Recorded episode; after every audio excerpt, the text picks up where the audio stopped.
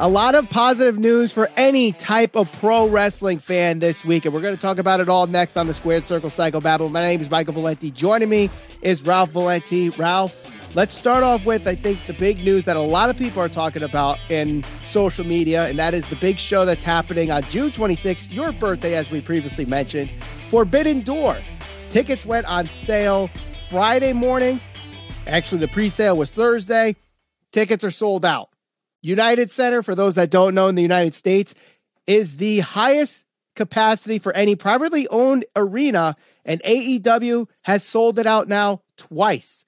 What are your thoughts on, without a match even being announced, that AEW was able to sell out the United Center yet again. For starters, I don't think I'm surprised. Um, I thought that they were going to definitely try, or I thought that they were definitely going to put on a good showing and sell a lot of tickets. I wasn't quite sure that it was going to sell out, but I had a good feeling that it probably would, mostly because they have such a loyal fan base. There is a lot of build towards this. You know, it's not necessarily something that we've seen week in and week out, but if you think about it, this is something that has been long rumored or suspected for a very, very long time through the pandemic, before the pandemic. Now that this is finally uh, coming to fruition, I think it was all that kind of everything just kind of built up and people were interested. And that's a result of, you know, just all of the anticipation leading into this. So I can't say I'm necessarily surprised. Uh, maybe it's a little surprising considering no matches were announced, but the fact that this super show, as it's been called, is happening, um, you know, it's a it's a pretty big deal considering it's not waving a banner that says WWE. It's waving a banner that says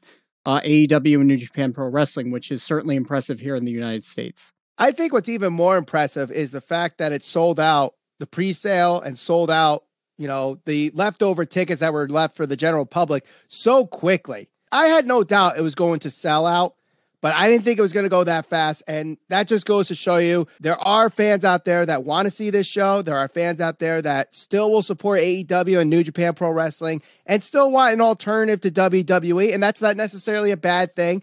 Anybody that's really questioning the growth of AEW, and you know what? We we brought it up. We've had the questions. Where are they going? Are they growing? Are they not? I think this is a step in the right direction for saying they are growing because – they just sold out, as I mentioned before, the highest capacity arena in the United States, not once, but twice in less than a year. And both those times, it was based on speculation. Like they thought CM Punk was coming and they sold it out. Yeah. Not, not even confirming that he was coming. Now, this time, yes, it's confirmed that the show's happening, but without a match, people are speculating what matches they're going to see, and they still sold the show out. So I mean, kudos to them. I think next step here is just to see how that pay per view buy rate's going to be. And it's going to be interesting. I don't think they make it to 205,000 like All Out was last year. My guess right now would be between 80 and 100,000 just because there's too many variables that I think are left to be answered. You know, the price point, New Japan World, is that going to be part of, you know, streaming or not? Are people going to be able to afford Double or Nothing and Forbidden Door, are they going to have to choose between the two pay per views? So I think that's the only thing left of a question to answer with this show. You know, I think one thing is abundantly clear here, and that's the fact that I think we've all kind of overestimated the value of viewership and ratings by themselves. Uh, they're not a good metric by themselves to dictate growth for either AEW or even WWE because we are going to talk about the success of WWE in Q1 and we are going to talk about the sex- success and have talked talked about the success of WrestleMania by comparison to viewership and some of the narratives that you do hear and see that people talk about on the IWC or just on other podcasts or other shows they like to talk about the lack of viewership and the decline in the ratings and the decline in the viewership in both shows and how you know oh they're you know how, how is WWE uh, going to survive? They're in the mud. AEW can't grow. I think it's very clear or this should be make it very clear after two of the topics that we're going to discuss specifically right now one of which we just discussed a little bit viewership by itself doesn't necessarily matter other than the fact that it gives somebody a confirmation bias. Exactly. It gives somebody the opportunity to spin a narrative or paint a narrative that maybe the company that they aren't as interested in isn't growing or isn't successful. Um, one of the things I say on the show all the time is you have to be willing to check your bias. You know, if you have a bias inherently because you grew up watching WWE or if you're somebody who is truly invested in AEW. You can admit that a company is having success while not having the best viewership. You know, that's okay. I mean, when you look at the viewership this past week for Dynamite, not very good. But when you look at the competition that they had, it's not really all that unexpected. You know, still pretty impressive given the competition that they went up against. So I think that ticket sales, especially a show like this, just kind of goes to show you whatever people want to say about AEW not growing, there's fans there. And people don't want to acknowledge the fact that there may be a laps fan. There is some sort of laps fan that's either tuning in or tuning out when they're interested or traveling to these shows. Yep. It's not selling out by accident. Right. I- am glad you brought up the narrative of, oh, AEW is not growing because you look at their viewership. One person that we bring up a lot on this podcast, a lot of people bring up on social media and bring out his quotes all the time is Eric Bischoff. So Eric Bischoff yeah. Started this new podcast as a Patreon additive called Strictly Business. And he's basically, as the title shows, is talking about strictly the business side of professional wrestling. And he recently had a guest, uh, Mike Pandit, I believe his name is. He is an NBC Universal executive who helps with basically getting deals done at NBC. He's part of that team. And they talked about AEW and that viewership. And Eric Bischoff is a guy that has consistently said, look, the viewership is stagnant. They're not growing. You know, let's see where the, the viewership leads them as far as a TV deal, streaming deal, whatever. And Mike Pandit basically said that AEW is in great shape for a streaming deal when it that time comes around maybe go to HBO Max and here is the quote from the podcast is a baseline of a million viewers something Tony could sell as an advantage to him yes the question is what is the price he's going to get for that now, as we see more consolidation in the industry and their partnership primarily with Warner Media, that's being run by Discovery executives, not Warner executives. From all intents and purposes, from what we've seen, I don't know anyone in that organization, but they're going to run a much leaner and meaner business than Warner had planned on running. Now, does that mean AEW is going to get the kind of live media rights fees that they were gotten a couple years ago? I don't know the answer to that, but I think the advantage for AEW is that even at an increase to what they're currently getting paid, which is 40 to 50 million a year, it's still probably cheaper than scripted programming. You're getting to a point to where justifying paying $10 a month just for wrestling content is going to be very difficult for all but most hardcore consumers. Somebody who watches wrestling one out of every three pay per views probably wouldn't watch. AEW's advantage is that they have on average 1 million linear cable viewers week to week. Most of those people probably have access to an HBO Max. So I imagine it's more valuable for HBO HBO Max to have that content on HBO Max so they could grow their subscription base and retain it. Of those 1 million AEW fans, if let's say half of them subscribe to HBO Max, that's a solid 400,000 fans and subscribers who are going to drop off at a lower rate than your average subscribers. That's a lot to take in, and I know I kind of read that kind of fast. I was going to say, I, I see your T-shirt, and I could see that yours were sponsored by Manscaped for every, for anybody who doesn't know that. So we are sponsored by them. After all that information, I think you just spat out. I, I wouldn't be surprised if we had a sponsorship from Eric Bischoff's show. He pretty much just regurgitated the whole thing, but. anyway, we're going to talk about the Manscaped sponsorship in a little bit. But tell them what it means. What does it mean? What does all of this mean? It means that Americans don't necessarily tune into live TV all the time. Wrestling fans aren't sitting there every single Wednesday and Monday and Friday and saying, let me watch SmackDown. Let me watch AEW. I know I don't do it. You people know you don't do it either. It's not a good way to gauge the size of the fan base people like what's convenient for them. They like to sit on the couch, watch it at their convenience. If I want to watch Dynamite on some streaming network on Friday night, I'm going to do that because that's when I want to watch it. So I think we're definitely putting too much stock in the viewership and the ratings. Is it important? Yes. Is it the most important um, driving factor when when deciding if they're growing or having success? I certainly don't think so. Especially, probably the best example of this, at least for right now, is is WrestleMania. When you talk about what WrestleMania did, the amount of people that viewed WrestleMania, the amount of eyes on WrestleMania, the amount of interactions on social media and streams and all that type of stuff, by comparison to the viewership right now, currently, and the way that people perceive WWE as being a company that is just nosediving It's just simply a narrative that's not true by everything that truly matters here when you talk about revenue, profit, uh, streaming deals, all that type of stuff. Fans may think that, or a small portion of the fan base may think that. But when it comes to business and and people in the industry, it's not true. It's just simply something that people like to talk about. And the same could be said for AEW. Right, right. I was just gonna say on the flip side of that, a lot of people go to AEW. Oh, they can't consistently keep a million viewers. Oh, they have a hardcore fan base. They can't grow. They're not yeah. growing. What but yet each time AEW has challenged, you know, their fan base, they've delivered. Sure. They've sold out the United Center. They sold out at uh, Arthur Ashe Stadium. The first time a wrestling show was ever done at Arthur Ashe Stadium. There's a lot of those check boxes hitting 200 uh, 200,000 pay-per-view buys, which hasn't been done in a very very long time outside of WWE. Outside of getting a streaming deal and doing a stadium show, there's really not much left for AEW to do to point out like, listen, we are here to stay. Is a stadium show in their future? Probably. Is it going to be in their immediate future? I don't think so. I mean, if they go back to Arthur Ashe, if you want to count that as a stadium show, do they go back there for a pay per view? I don't see why not. You have now a guy that works at NBC who works with WWE saying, Yeah, I think AEW has some good ground for a streaming deal. They have the leverage. That's yeah. NBC. That's an NBC guy saying that. And for those that probably were thinking, oh, the, you know, Bischoff brought an NBC guy to pretty much say what I've been saying. They're not growing. They're not going to get the deal. This guy's basically saying, no, actually, they they can get it, especially with the consolidation. Yeah. It just helps their cause now because it's so much cheaper than a Snowpiercer or whatever other shows they got to put on, the Go Big Show or Wipeout and stuff like that. I think AEW is in very good condition, uh, very good shape right now.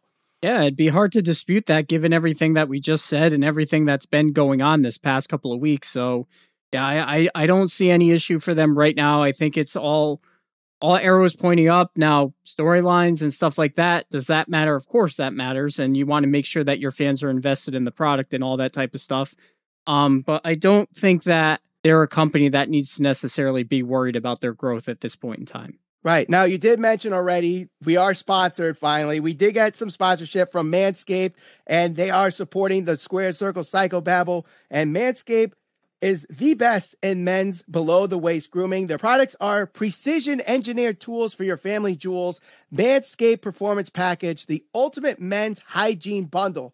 Join over 4 million men worldwide who trust Manscaped with this exclusive offer for you 20% off and free worldwide shipping with the code SCPB20 at manscaped.com. And if my math is correct, Ralph, that's 8 million balls that Manscaped serves. I was trying to, you know, do the grooming down there with a, a razor, you know, like you do on your face. It doesn't work. It does not work. You know, you got nicks, cuts. It's not designed for that area. Thank God Manscaped came to here with the Performance Package 4.0 and it is instantly a game changer. Inside the package, you see the stuff behind me here. You got the Lawnmower 4.0 trimmer, the Weed Whacker ear and nose trimmer, the Crop Preserver ball deodorant, Crop Reviver toner, the Performance Boxer briefs, and a travel bag to hold your goodies.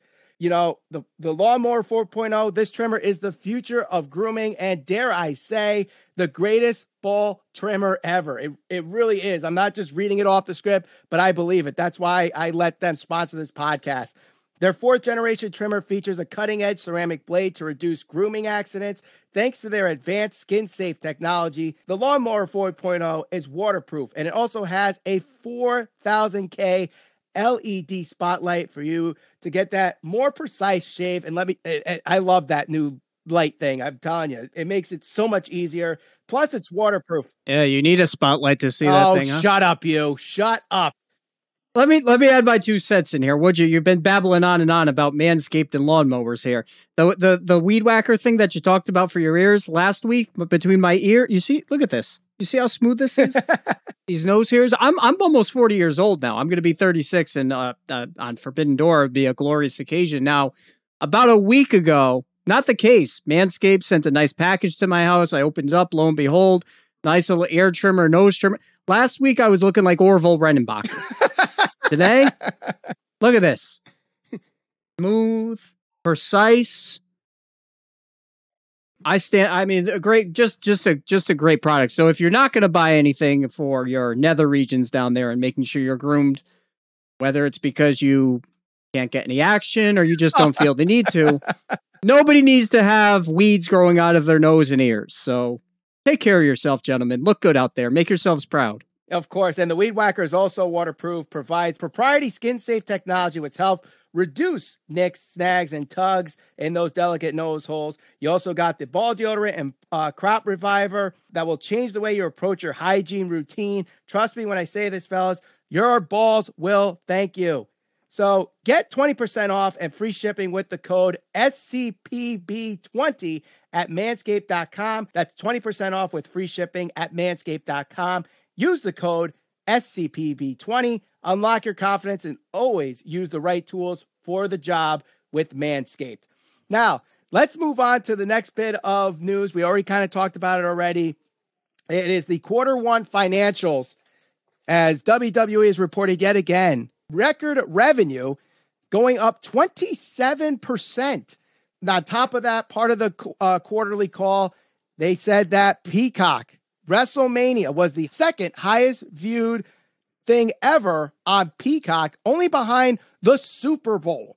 And of course, a lot of metrics hit with WrestleMania, highest gate, you know, most uh, attendance with over 150,000 between the two nights. Very productive. And also, the video game is doing very well.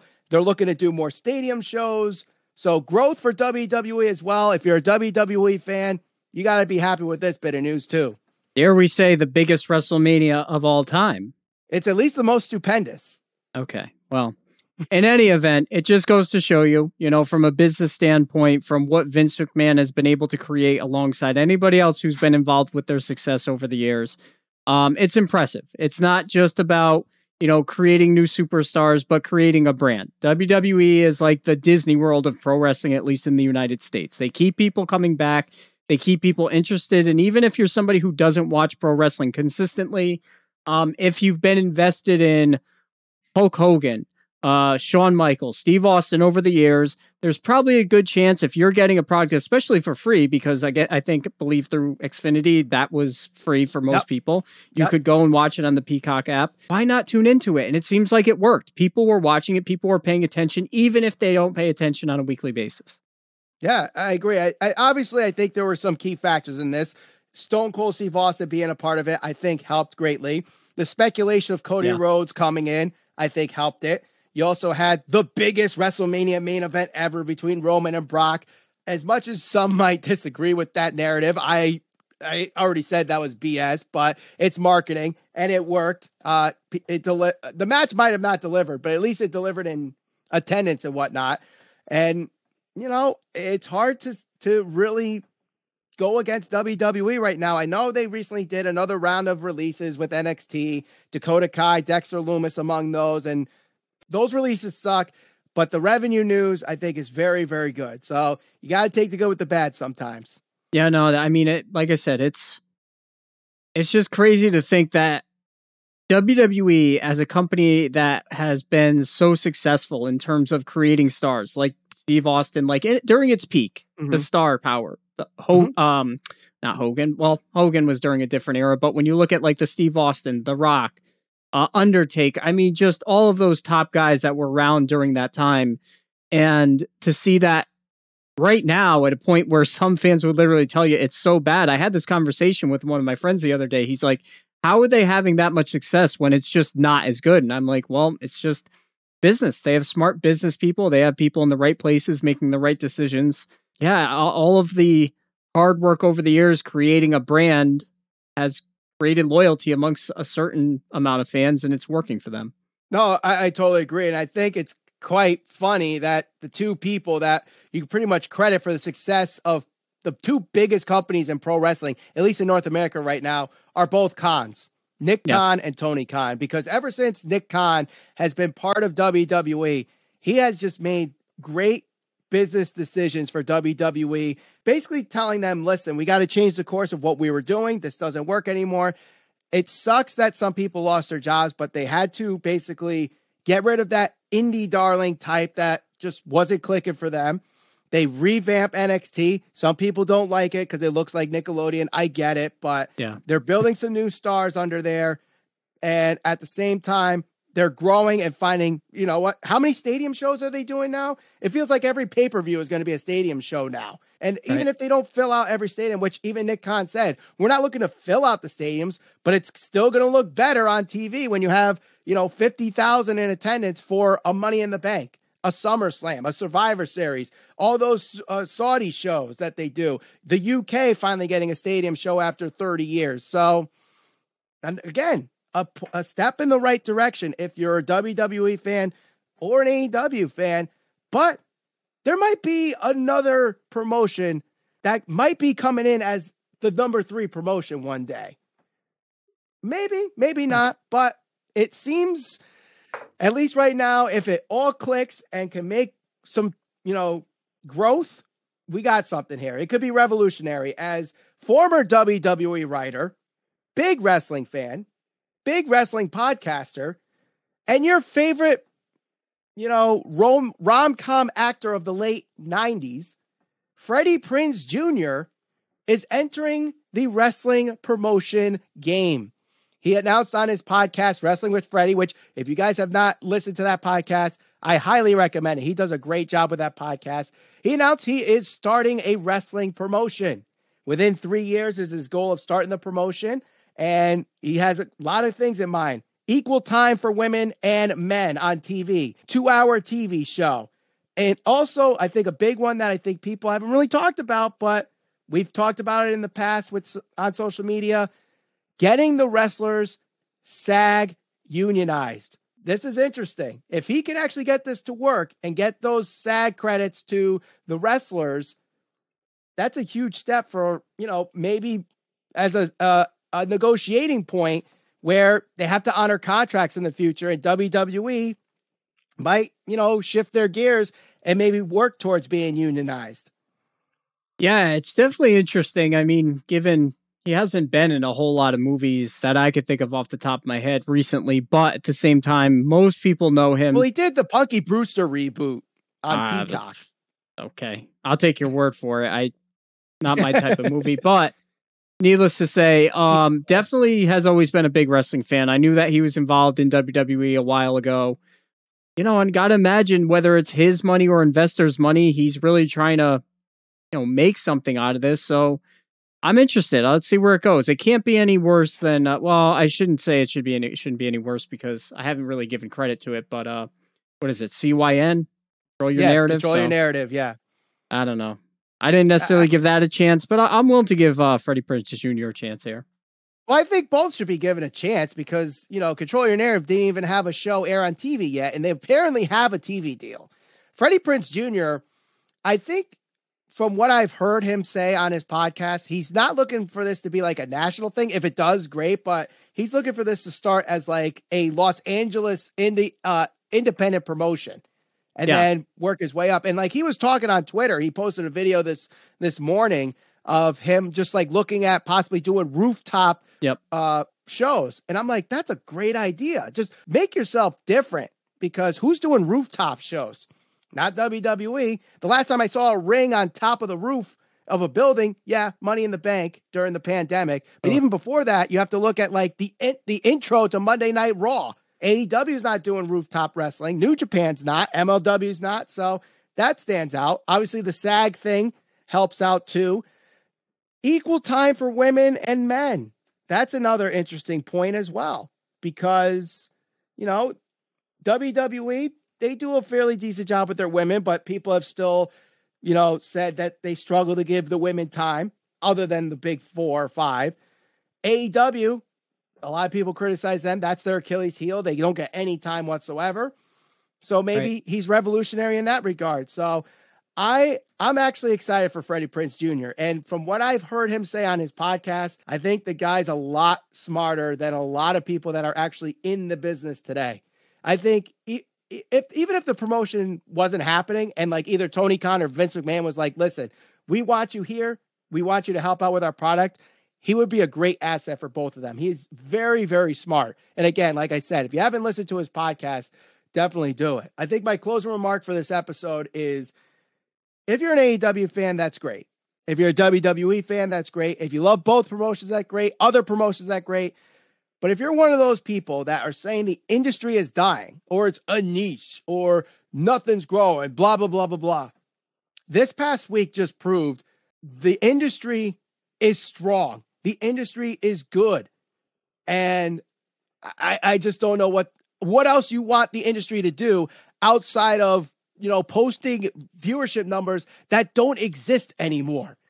It's just crazy because that's that that was the benchmark for so long. At least on on Twitter and amongst whoever else would argue about it, but in reality, this is kind of something we've talked about for a long time on here. You know, one of the things that matters most sometimes is revenue. How healthy is the mm-hmm. business? And, you know, not just that, but ticket sales and viewership, shareable content, all that type of stuff. It all it's all important. It's not just one metric. Right. Exactly. So I'd love to get your thoughts, whether you're an AEW fan, WWE fan, or just a pro wrestling fan on this.